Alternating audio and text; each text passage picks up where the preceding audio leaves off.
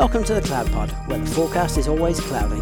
We talk weekly about all things AWS, GCP, and Azure. We are your hosts, Justin, Jonathan, Ryan, and Matthew. Episode 242, recorded for the week of January 3rd, 2023. DoH, DNS over HTTPS. One more way for it to be DNS's fault. Good evening, Jonathan, Matt, and Ryan. Hey guys. Hello. Hello. Happy New Year. Happy New Year. Yeah, happy new year. It's uh it feels a lot like 2023, but just 2024. And actually I think I even said the date wrong when I said it.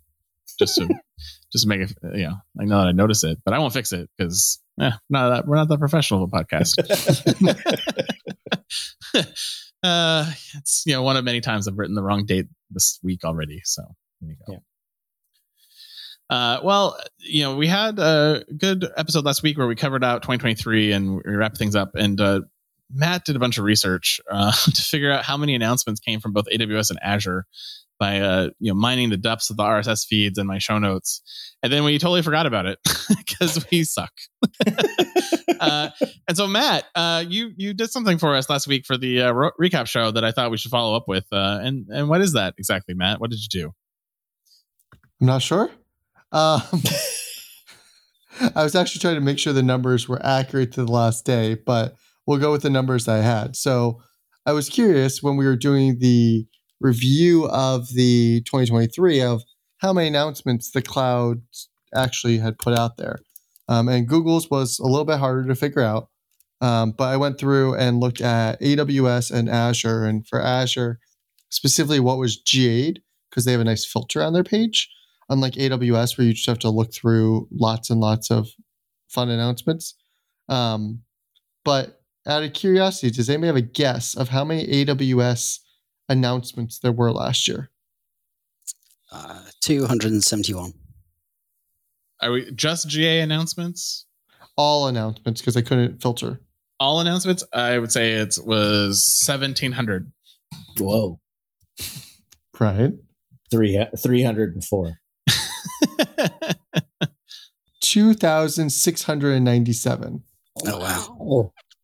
And that was whatever day we recorded. So there was a few days left in the year. So there might be a few extras. This Yeah, they didn't really, they didn't really do anything after after we recorded because it was uh, New Year's weekend, all that. But uh, yeah, Yeah. that's a lot. I was I was pretty close. I feel pretty good about that. 17, Yeah. I mean, I do look at them every week, so Yeah. I know how many I ignored uh, when I did show notes. And, you know, the one thing. Um, you know, I was looking at when you were talking about how many things we we had 250 pages in the 2023 show note archive. so every every episode, the show notes that we use to record the show, I, I archive them off, and that's how we do figure out best favorite announcements of the year. And I go back and look at this when you guys were like, "Didn't we talk about that once?" And I can go find it and say, "Yes, we did talk about it." And what episode it was. Uh, and I have them for every episode of the podcast we've ever done since number one. But uh, for I reset the file every year and create a new one. And so yeah, last year was 250 pages. So yeah, it was a lot of news for all the cloud providers, let alone Amazon. And last year we cut down quite a bit because we got rid of the lightning round, um, and we I I was much more um, murderous in my show topic titling selection because I uh, you know if it wasn't interesting enough to me to talk about.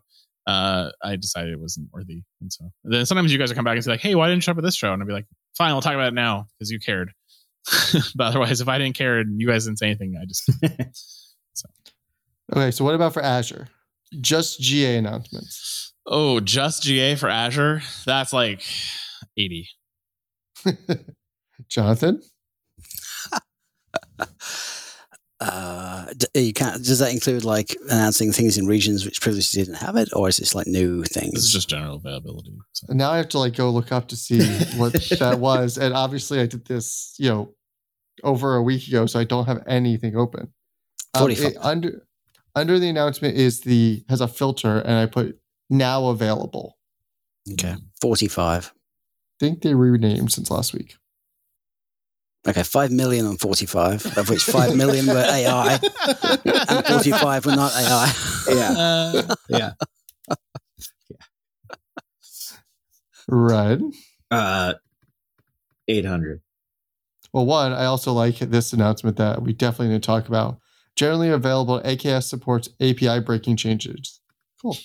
Um, Sweet. 521.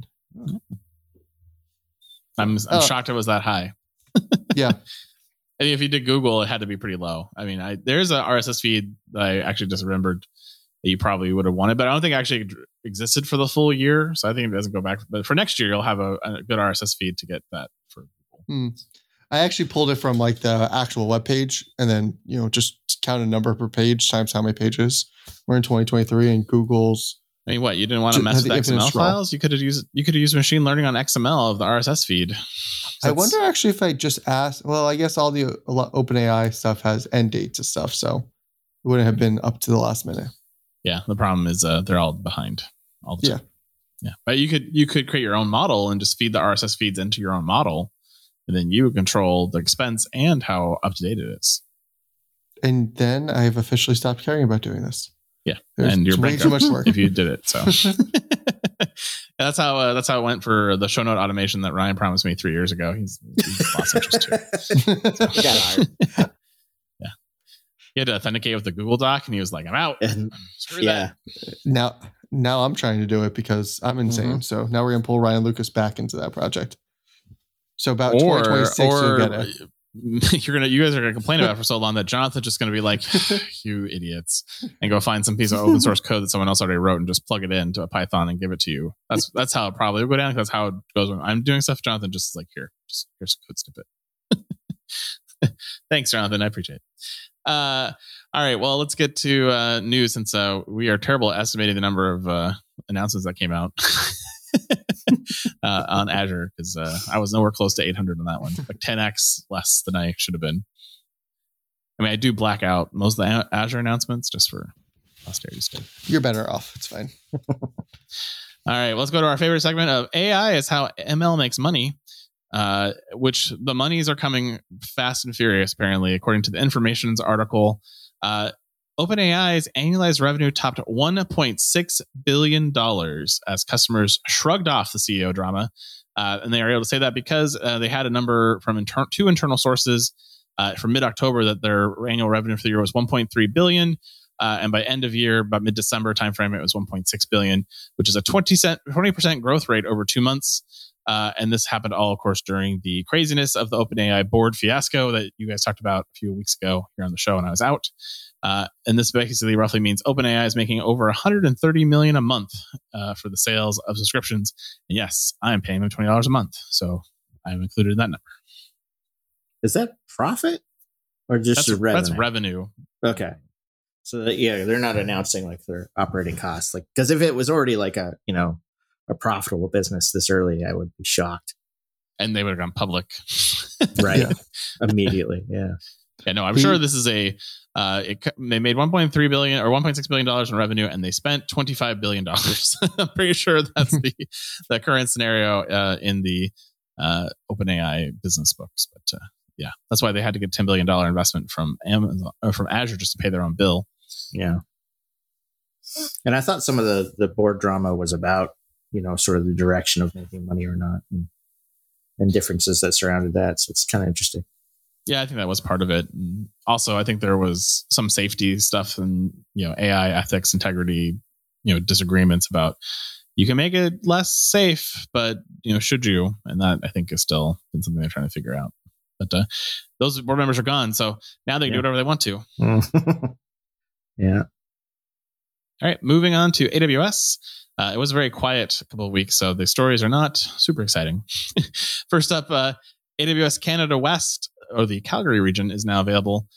Uh, CA-West-1 has opened a third, as the 33rd uh, AWS region with three AZs, with 70 services available at launch, uh, available for all your Canadian needs. Eh? Nice. Is that the second one in Canada? Uh, this is Or is that the, the third? I think, because Montreal is one of them, and uh, there is one in Vancouver. I think. I'm the double checking second. right now. It's. I thought it was the second, but Yes. then I wasn't sure if I was confusing AWS and Azure. I mean, that's I might be confusing them as well. Yeah, it's only their second. Okay, because Yeah. I mean it makes sense because you know we definitely deal with at my day job. You know a lot of customers that want data to live in certain countries, so you you kind of have to have the secondary regions there to support you know true DR.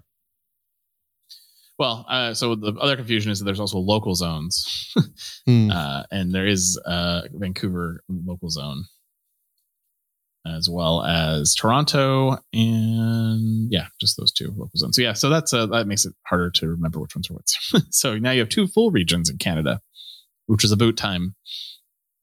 All right, I'm, uh, done, with, I'm done with Canadians. that's all I got. If I was Canadian, I'd, I'd apologize on, behalf of the podcast, but I'm not. I apologize for my bad jokes. Uh, well, I'm excited to announce the DoH protocol, or DOE, uh, which is DNS over HTTPS, uh, continues to take over the world, coming for your Route 53 resolver with support for DNS over HTTPS protocol for both inbound and outbound resolver endpoints. Uh, Ryan actually read this article earlier, and he mentioned to me that it's a requirement for FIPS, which I did not know. Uh, but apparently, a FIPS compliance requirement for DOH or DO dash FIPS for inbound endpoints is available with this, as well as uh, all your TLS based encryption uh, and UDP and TCP capabilities uh, over port 4053, which is the DO 53 versus the DO, which is the HTTPS. yeah, I thought it was uh, kind of interesting because I, I hadn't heard of that specific compliance need for FIPS before, and you know, like DNSSEC has been around for a very long time, and it's just barely made it re- fairly recently into a lot of these compliance uh, implementations, and so like it's this is moving quite fast, and I was curious on that, how they were, you know, actually going to set this up because I was trying to figure out if they were going to configure clients for HTTPS transactions, but it doesn't seem to be really at the client level, or at least at the end client. It's more of uh, configurations you put on your, you know, conditional forwards forwarders in your elsewhere in your domain, so that you can talk over a secure protocol, which is pretty cool. I guess, I mean, eventually I'd assume it gets ends up at endpoints as well, uh, wouldn't you? Or would you think it never gets to endpoints based on your limited knowledge of this? you know, I, I can see it being an option where maybe you configure your local client. You know, DNS is one of those things where, you know, you it, most people don't think about it. Um, you know, it's just sort of one of the magic ways the internet just goes. Um, I thought it was pretty interesting that they were posturing this as sort of a, a zero trust implementation, and so that that was sort of what got my piqued my interest uh, because I thought that they were trying to do sort of that end client resolver. And uh, yeah, I don't know. Like it's, I can see a major sea change, but I mean, as as long as it's taken IPv6 to take off and some of these other sort of lower level configurations, I think UDP port 53 DNS is probably going to be here for quite a while. There's also apparently a DNS over TLS, which I'm not really sure why that's different than DA than over HTTPS because they both implement a TLS protocol. Uh, so sort of weird.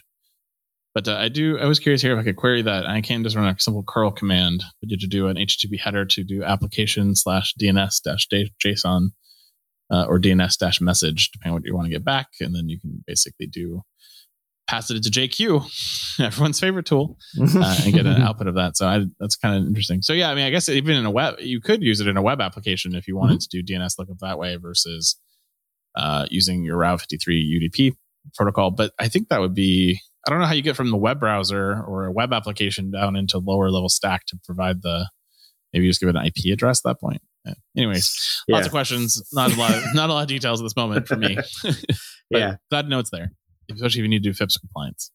Yeah, in, a, in Ubuntu at least, you can you can install a DNS uh, dnsdist and then configure that to reach out to HTTPS. But then you configure the the local uh, things to point to, the, to your local resolver. So it's kind of it's still slightly abstracted from the from the uh, apps, but Mhm. still local.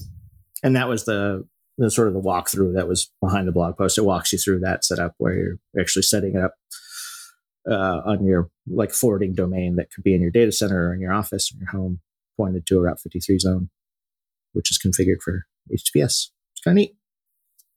Uh, well, this is one of those weird blog posts that we typically don't cover, but it's slow news week.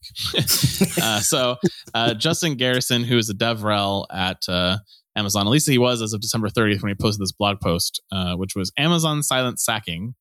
Uh, he's a DevRel on the Kubernetes team for EKS.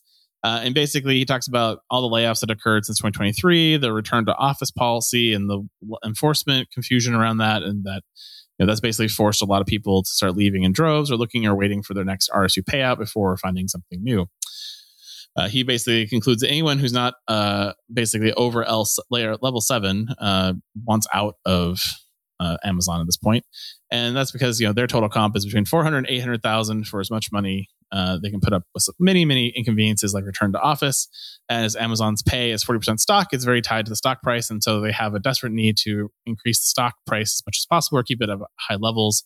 Uh, and to do that, you have to keep lowering your operating costs, which means taking out people. Uh, you know, he says that you know while Amazon's uh, continuing to grow, it's growing at a much slower rate, which we've talked about many times here. Uh, and that Amazon has been in an overall hiring freeze that he feels is going to uh, definitely impact uh, customers long term. Uh, so between the forced RTO uh, and the silent attrition that's happening, basically he's saying two pizza box teams are decimated, uh, and that the overall idea of them is great. They're the best implementation DevOps he's ever seen, but they require people and expense. And to make that not expensive, you move into centralized teams. And Amazon has never had either platform engineering or site reliability engineering capabilities. Uh, and so, you know, the most likely situation is that you'll see continue to see attrition, and we've seen attrition through Twitter uh, of quite a few Amazon people. and basically, that'll result in potentially major AWS outages in 2024, which is what we talked. Is why I decided we should talk about this because that's an interesting takeaway. Uh, he did mention that there has been an increase in large scale events at Amazon already, but many customers haven't noticed because they only have to update the dashboard of the customers who are impacted. Uh, and while overall, you know, he does seem a bit jaded about his situation there, uh, he is in a bad situation around his status as he was told to find another gig. Uh, but none of the gigs in the company uh, are available to him unless they want to take less money or a lower title or have worse RTO options. Uh, and the lack of that was asked, had him ask for severance pay, which they've yet to give him. And so basically, he's silently quitting, uh, waiting for them to lay him off. And that's why I wrote a blog post to help accelerate that outcome. But uh, overall, the uh, the key thing about it was really the outages part that I want to talk about and kind of, you know, do we consider the brain drain that we've seen at Amazon to be a risk uh, that we should be worried about as cloud engineers? You know, when whenever there's these kind of internal manifestos about business, there's always there sort of a, a threat or a veiled threat of that, and it doesn't really pay out. Even with Twitter, while there was low level disruption, it was far less than the uh, end is near cries that people were expecting when when some of their changes were implemented. And so I, I've never really see it pan out that way. Um, that doesn't mean it won't affect the business and it doesn't mean that you know things behind the scenes won't get harder to operate and things will be harder to work on and it'll be even more difficult to innovate and you know things that we may not see as a customer because um, there was you know a huge drove of people that left for sure so they don't have sre like how how do they scale those two pizza teams to run their services in 33 regions. Sure, there's more to it than that. Well, I mean, so they've you know they've talked about this, you know, some of their processes and procedures, and you know, re:Invent and stuff, and they they have a huge pipeline. They've they've they've done a lot via instrumentation. So, uh, you know, teams can, as long as they're you know pushing their their changes through this pipeline, it it automatically rolls out and automatically tests and it's you know and then you're just on the hook for your own service which i kind of like and that's you know one of the unique things about the way amazon structures these things and they don't have that sort of central team that everything goes through. It's just all internal tooling. With that said you know it is oh you know if you're going to cut operating costs that centralization is sort of key I mean, there is always some level of platform engineering. You know, like like you said, somebody has to build that pipeline that deploys to 33 regions. You know, yeah, so they do. He did talk about uh, pipelines, SDKs, and security are all centralized, um, right? And, and, tooling. So that you know that makes sense. Those are those are centralized tools. But yeah, the you know the reality the is that they they practice what they preach, is you know they build cloud native applications that can scale and fault tolerant. And they do A/B testing and they do uh, you know canary deployments and they do error rate detection and they they deal with stuff. So even when you're at Amazon, you know, if you are on call, you know, mostly the automation will take care of whatever the issues are, so you don't have to get woken up. And if they can't, then they then you get paged in and you have to deal with it. uh, mm-hmm. and you have ability to call you know larger scale incidents and pull in multiple teams. And I think why there are there are multiple two pizza box teams on some of the larger services. Um, so there's probably depth through those multiple two pizza box teams. Newer products probably are limited to how many two, two, pizza box teams they actually have, and that could be problematic. But the, the brain drain of those is you know those people leaving is the bigger risk of that because if you haven't had a centralized team to date, and now you want to try to centralize those things, you need to be able to train the centralized team and that mm. is problematic if all the people who built it are gone. I mean, I always said like if you leave a company, things will run for a period of time. So if you're in IT and you leave, the servers are going to run for a little while. At one point, things will start to fail out, whether it's the hard drive, the software, whatever it is. So the question is, can they, being Amazon, make sure that they cross train get enough people up to speed that are still there before you start to see these outages? It worked for Twitter. Yeah. I mean, I've had my services bit rot while I was still employed at a company, and I can't remember what I did six months ago. So I don't know. You know, like at a certain point, there's a, you know, what are you going to do? Like if you've moved on, you know, even within the company, there's, you know, there's always a bit of reverse engineering and, and replacement that I think happens just naturally. And yeah, um, it's you know, there's no doubt it'll have an effect, but is it the catastrophe that people think it is? I don't know. I mean, I don't think it's going to be Amazon goes down like they did when S3 and US East 1 had to reboot years ago. You know, um, that I think it's a lot more than years at this point because I think that was like 16 or 17. But like, I think you're going to start to see parts of services fail because they have the two pizza box team and everything is more isolated out. So yeah, I think potentially different teams, you know, that have had a lot more attrition will have failure. So maybe these specific APIs within, you know, within RDS might have a problem, but it's not going to be all of RDS that completely dies. Still kind of concerning in general, though, that they're forcing this return to office, and kind of wonder are they forcing it to cut costs because they know people will um, drop out because they've overhired, or are they really dead set on having people return to office because I think that's the best thing? It's, it's also going to impact their ability to execute on new products if they, oh, they yeah. a bunch of people. I mean, that's where I think there'll be more impact impacted is is their ability to innovate and release new changes and new services. I think that's going to be they'll be behind the eight ball in some of the AI research, um, and and they'll be a little bit behind on just general quality of life improvements on the existing services. But to be fair, I feel like Amazon is so far ahead on quality of life things that I don't think I'm going to notice. yeah. There's definitely, uh, you know, challenges around, you know, those type of issues that we've seen and the amount of things they announce, the amount of things that they can hide behind, you know, they have ability. And, you know, right now everyone just wants them to get AI. so as long as they're announcing AI for shiny things, the stock market won't notice them either. It's true. That is true. Have you been waiting months and months to hire your new AWS, GCP, or Azure architect only to have them be poached at the 11th hour by a startup with a juice bar? Initiatives stalled because you're having trouble hiring? Well, I have a simple solution Foghorn Consulting. Foghorn Consulting provides top notch cloud engineers to the world's most innovative companies and can be burning down your DevOps and cloud backlogs as soon as next week. Foghorn certified AWS, GCP, and Azure professionals are armed with infrastructure as code and from day one will be designing performant, optimized cloud native or hybrid environments that deliver on the promise of cloud. Their FogOps solution even provides on demand cloud engineering to augment your existing teams. Visit www.foghornconsulting.com or send an email to cloudtalentnow at foghornconsulting.com and tell them the CloudPod sent you. Your dedicated FogOps team is with you for the long haul and they bring their own juice.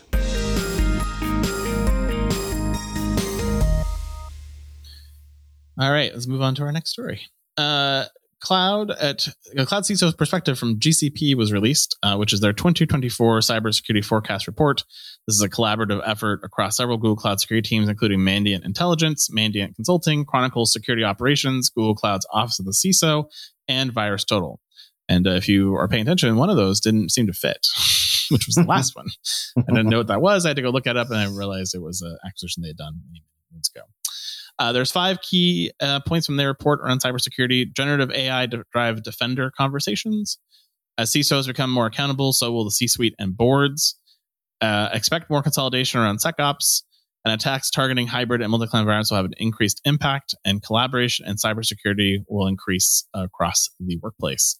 Uh, so those are their big trends in 2024. Not a, a lot of really you know revolutionary stuff there but the one that i thought was most interesting is really around the c suite and the boards because again i'm an executive uh, so uh, but yeah this is a big deal. So you know after SolarWinds uh, basically got sued you know for a lot of money by their shareholders and the sec basically fined them a lot of money.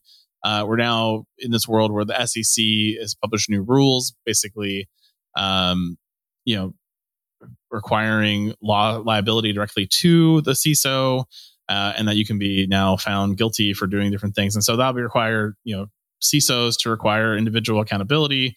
They'll want more insurance and legal support and clearly uh, articulated accountabilities for cybersecurity and risk issues at the board and senior leadership level, which will make all of our jobs harder. so security is coming in a big way. It's been coming for a while, uh, but now that you know there's actual dollar signs tied to these things, uh, you know, you will start seeing SEC rules uh, starting to be enforced pretty aggressively across the CISO suite as well as the other board members. The um, one of the interesting things too is like a lot of the issues that SolarWinds had is you know they had reports where they went to a security third party and they did a penetration test and they had findings and then they didn't do anything with those findings, uh, and so a lot of those documents now are going to become sort of things that become privileged uh, or legal protected uh, for businesses because of the ability for them to be found in discovery and the liability risk that they open up to your business. So expect to see a lot of changes in the way that those things start getting communicated and worked out with your CISO uh, and your partners in your businesses. Yeah, I don't know if I'm for that, right? Because I don't think that you know hiding those things behind discovery rules or anything like that is really helping anything. No, it makes it worse. Yeah, and so like it's you know like I, I don't you know, and I don't really think we're going to see a whole lot of board members be held accountable for the security. I, I really don't. Um, I think they'll continue to scapegoat CISOs like they always have been. And, you know, even with SolarWinds, like it's the CISO that's, you know, being held accountable directly, which is new and unique. And, but I also don't know if it's really going to help the security practices and for these things. And it's just going to put people on the defensive and and they're not going to want to, you know, do penetration tests. They're not going to want to test those securities if, if that thing can, can all be used directly to hold them accountable or just be interpreted the wrong way. I'm just worried nobody will want to be a CISO in the future. Who's going to want to take on that risk? I mean, who, who will want to join a company because they need a, a CISO, presumably because they've got problems that need to be fixed, knowing that there's problems that haven't been fixed I mean, what what a huge amount of risk to take on unless unless there are some rules around where you know you get like a you know three three to six month period of time by you know which you're not liable, but perhaps there's more transparency in, in actions that you take or information that you have. I don't know. I don't know how it's going to work out, but I wouldn't want to be a CISO, um, knowing that I'm going to be personally accountable for the failure of the company to execute on implementing necessary security my only hope with a lot of this is hopefully that means a lot of this will mean that the CISO actually gets more, you know, um, oh my brain just died. Like l- power, leverage, you know, the ability to work with other teams to say, look, there is there are these vulnerabilities. This needs to get into your next sprint and release with the next you know version of the product. Not oh we'll just keep getting to it and blow them off. You know, hopefully this means that you know, there will be talks at higher levels and say, no, this stuff actually needs to get fixed. You know, sure, it's, you know, a specific package as a vulnerability, but like you actually need to go fix it, not be like, it's fine. It's like behind these other things, you know, when people actually will take security into consideration when they build and design products day one too. I think it's also important to recognize that, you know, the SEC's filing is specifically about the fraud and the um, alleged sort of statements to public, you know, about their cybersecurity practices, and and you know, I think it's very different from actually managing security, which you know is obviously not, you know, wasn't good either. But you know, like the liability part, like it's it's always the cover up that's you know worse than the crime. Right? So it's like I hope that you know I I I hope that through the the trial and the finding, which I assume, I don't know, I guess SEC changes get go through, you know, the Yeah. motions. Um, I hope that we get you know enough information to realize just you know if there was actually any wrongdoing, doing if it was actually fraud, or was it you know is it you know sort of if you if you are skeptical about those actions or you know if you give a you know a, you know what is oh, the uh, like a uh, no, no my brain just died thanks matt You're welcome. mm-hmm. And It's part that first week that- of the year, haven't quite, you know, got it off the cobwebs of staying up to midnight. I think part of the problem is that some of the controls are just really poorly worded. They're worded in ways which are easy to not implement in the way in which they're intended. Things just become checkboxes. Do you have a control that you know to, or do, do you have some way of uh, implementing this particular control? Yes, yes, we do. Does it work? Maybe. Is it as good as it should be? No. I think I think some of the controls should be, especially around finance and healthcare, should be a lot more prescriptive um, than they are today. But it kind of makes me think. I mean, even if even if SolarWinds was about the fraud, um, think about like Mr. Cooper losing how many 146 million customers' uh, personal information, bank account numbers, social security numbers, names and addresses. Like how I, I don't care if there's no fraud involved there. That's a complete failure to to secure that data. They should say they should be held accountable. I think the company should be held accountable for sure. It's the but the the individuals within that company, like I don't know, like But that's the that's many- the part I get a little bit you know weirded out about, just because especially since the the, the language in the the SEC's complaint is very vague about what what actually is a false and misleading statement. Mhm. Um, like it doesn't really get into the specifics of this is where you know, and if, you know, I can I can read through it and I can interpret it either way, right? It's like the, the password policy wasn't really protecting the you know the security of the environment is one way to look at it but also sort of the there's a password policy and you know like it's made so that it can be usable and you can you can sort of hem and haw and, and litigate sort of what that security best practice is and and weigh that against you know the operations of your business. And you know like everything's going to be a compromise and and it's an attack right? So it's like is what's a complete failure if there's a new if there's a you know a new type of breach and your layers break down? Like is it is it the company's fault for being attacked it's it's tricky to say like you know i think these things have to be sort of weighed as individuals That's fair. I mean, we don't have enough data yet, but the the fact that that information could be lost, presumably as easily as it was. I mean, there better have been some serious inside job with access to encryption keys or some unpredictable, you know, some black swan of a failure which which led to this kind of thing happening. But it probably wasn't. It was probably something dumb. It was probably an email that somebody clicked and opened.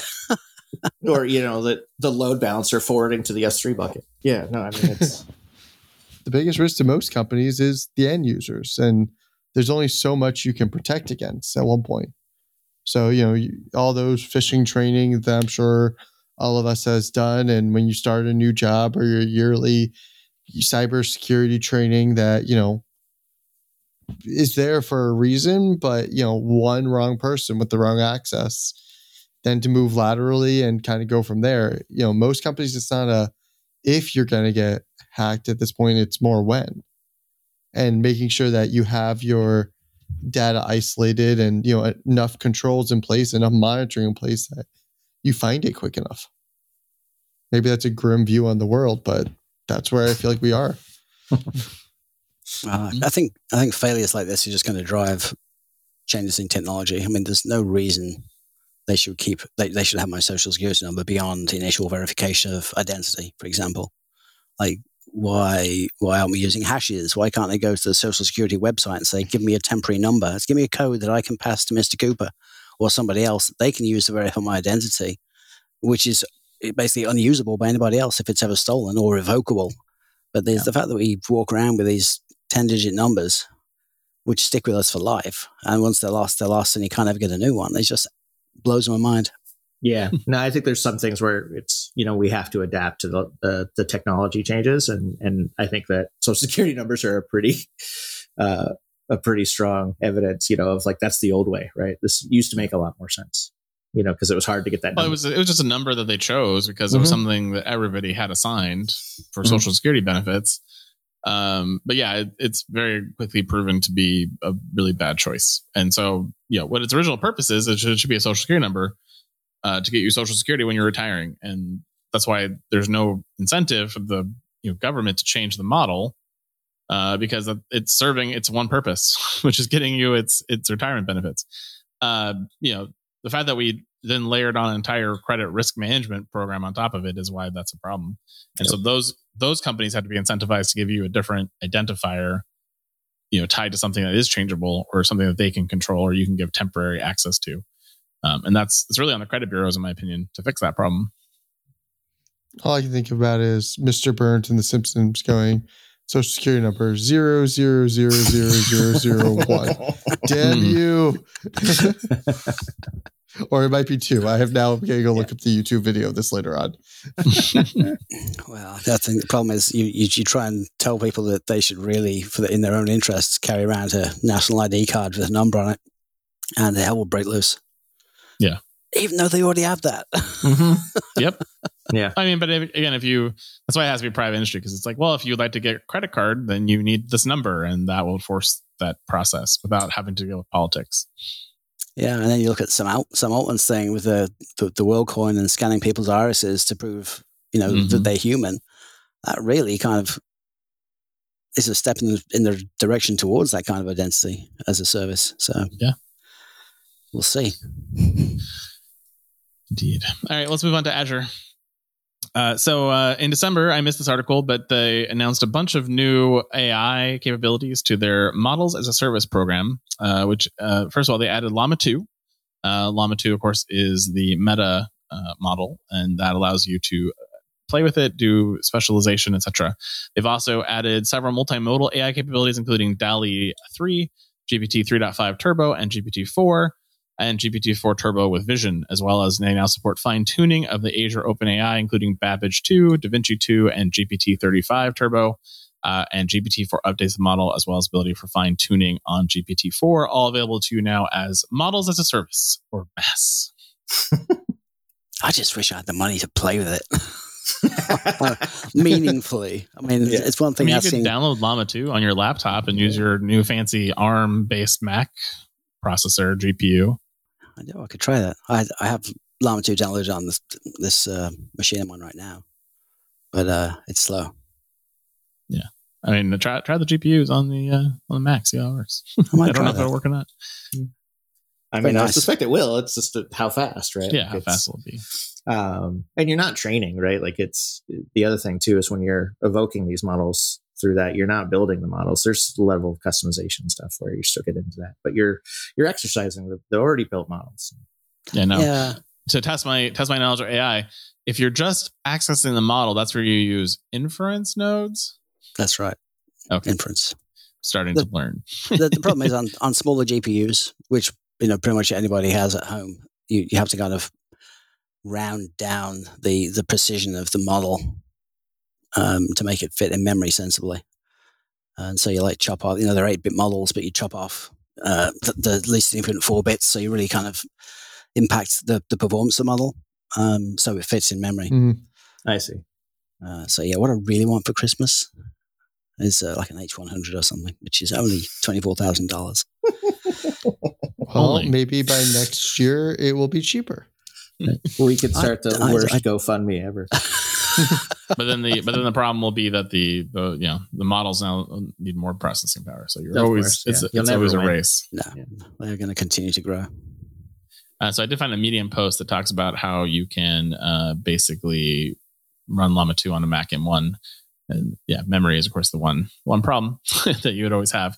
Uh, and they also have xformers, uh, a bunch of stuff in here. So I'll send you a link. Yeah, I mean, you can run it on CPU as well because Yeah, CPU's got a, got a whole, whole bunch. Of, it's nowhere near as fast on a CPU, No. uh, but it does it does work. Well, look forward to Jonathan telling us all about it someday. Uh, all right, I you know that was kind of it for new news from the main three providers. So then I, I said, well, I'll go look at Oracle news because there's got to be something from Oracle I haven't talked about lately, and uh, they had anything either. So then I uh, you know we talked about DigitalOcean a few weeks ago and their uh, managed Kubernetes service, and I said, well, what's going on over at DigitalOcean? And so I found the, a product update that I thought I'd share. Uh, so first of all, you know I do they do have that Kubernetes service that I mentioned. Uh, they also bought a uh, AI company called Paperspace. Uh, so they have basically their own AI platform that supports the G, the uh, NVIDIA H100s, uh, which I guess Jonathan, you can run your model on DigitalOcean. Maybe that's a cheaper option for you to look into that. I'll check it Uh, out. Yeah, and then uh, they have uh, Digital Ocean Managed Kafka was just announced, uh, which is a fully managed event streaming platform as a service. Uh, they also have a new backup capability, and they have a new scalable storage option for Postgres and MySQL managed instances that increases the storage without upgrading the full cluster, so you don't have to take downtime. They have some new DDoS capabilities, some new support things, uh, and that's all the new stuff that they have right now that I care to talk about. But uh, you know, exciting to see. I, I, you know, with moving to Kubernetes and moving to containers, like the ability to use DigitalOcean for a lot of workloads is much uh, much more available for dev workloads, uh, and something to check out if you are not totally locked into your cloud vendor in some terrible way. Uh, you might be able to run your dev instances here, uh, or some of your smaller projects that don't need quite the same level of services. Uh, you get a pretty nice little setup here. Yeah. I mean, I was, I was, I'm impressed by managed Kafka and some of the other, you know, the dabbling into the managed service aspects of cloud is not something that the, you know, other than the big three have really dabbled in, which I'm pretty excited about. You know, it's, it's not just storage and compute. Sweet. Um, I think that's pretty fantastic and, and definitely is something that I would try out. I don't know why I can have so much hatred for, for OCI, but you know, I'm I'm sort of rooting for the underdog in DigitalOcean on this. I think competition's great. It's awesome. So uh, I mean, it's hard to call Oracle an underdog in any concept. yes, they might be the fourth cloud provider out there, but they're not an underdog in anything else. Ra- Rabid dog, maybe. All right, Paperspace on demand pricing for an H100 is just under nine dollars an hour, Oh, so- or with a with a three year commitment, you can get it for two twenty four an hour from two twenty four an hour. Oh. That's uh, that's quite a commitment. comparison. Uh, how much? How much is that exact same thing on Amazon? Do you know? No, I'll check it out. See. It may not, may not be as bad as you think. Mm-hmm. I, I suspect that it's reasonably priced. So it's about fifteen hundred a month. If you run it for the full month, but I mean, Jonathan's not going to run it for the full month, is he? Well, no, no, that was that was with the committed three year Oh, commitment. Yeah, with three year commitment. Yeah. Yeah. Yeah. So it's about sixty thousand dollars over the three years. Which would make sense if you're, you know, trying to build that into your app. Yeah, I'll Yeah. put it back on my Christmas list. I mean, you can run it for an hour, Jonathan. It's only at nine dollars. Yeah. yeah, yeah. You'll lose interest after two. It's fine. Yeah. Eighteen bucks, worst case, That's the trick. versus It's like- twenty one thousand. I mean, the the interest is you know like the, it wanes right so it's not just one hour it's not like you can get all it done it's like ooh i have a new idea and that'll be like two minutes two minutes here two minutes there and you're paying for the hour each time Yeah, when you're like an AI cooperative where people just pool to buy resources and then share them. I guess it's kind of like a, a cloud a company. yeah We're creating a cloud on a cloud, Yeah, guys. but non-profit. yeah Mm. All right, well, that's all I got, you guys. I, I scraped the bottom of the barrel for this week. Uh, Mhm. The the the joy of recording a show between the first of January and the eighth, when all the kids go back, uh, and uh, I assume that we'll start seeing some more news starting next week, as we do, usually do, and then we're, we're heading into uh, a busy first quarter and uh, second quarter as we hit Google Next in April. It's, that's like tomorrow, practically. it's it's gonna be tomorrow it's gonna feel like tomorrow all of a sudden i know it it's gonna Yeah. sneak up Sneak right on up on this. So, all right, guys, have a great week. See you next week. See you later. Bye, everyone. bye everybody And that is the Week in Cloud. We'd like to thank our sponsor, Foghorn Consulting. Subscribe on iTunes or wherever you get your podcasts and tweet us your feedback at hashtag thecloudpod. Or join our Slack channel, go to our website, thecloudpod.net for sign up instructions.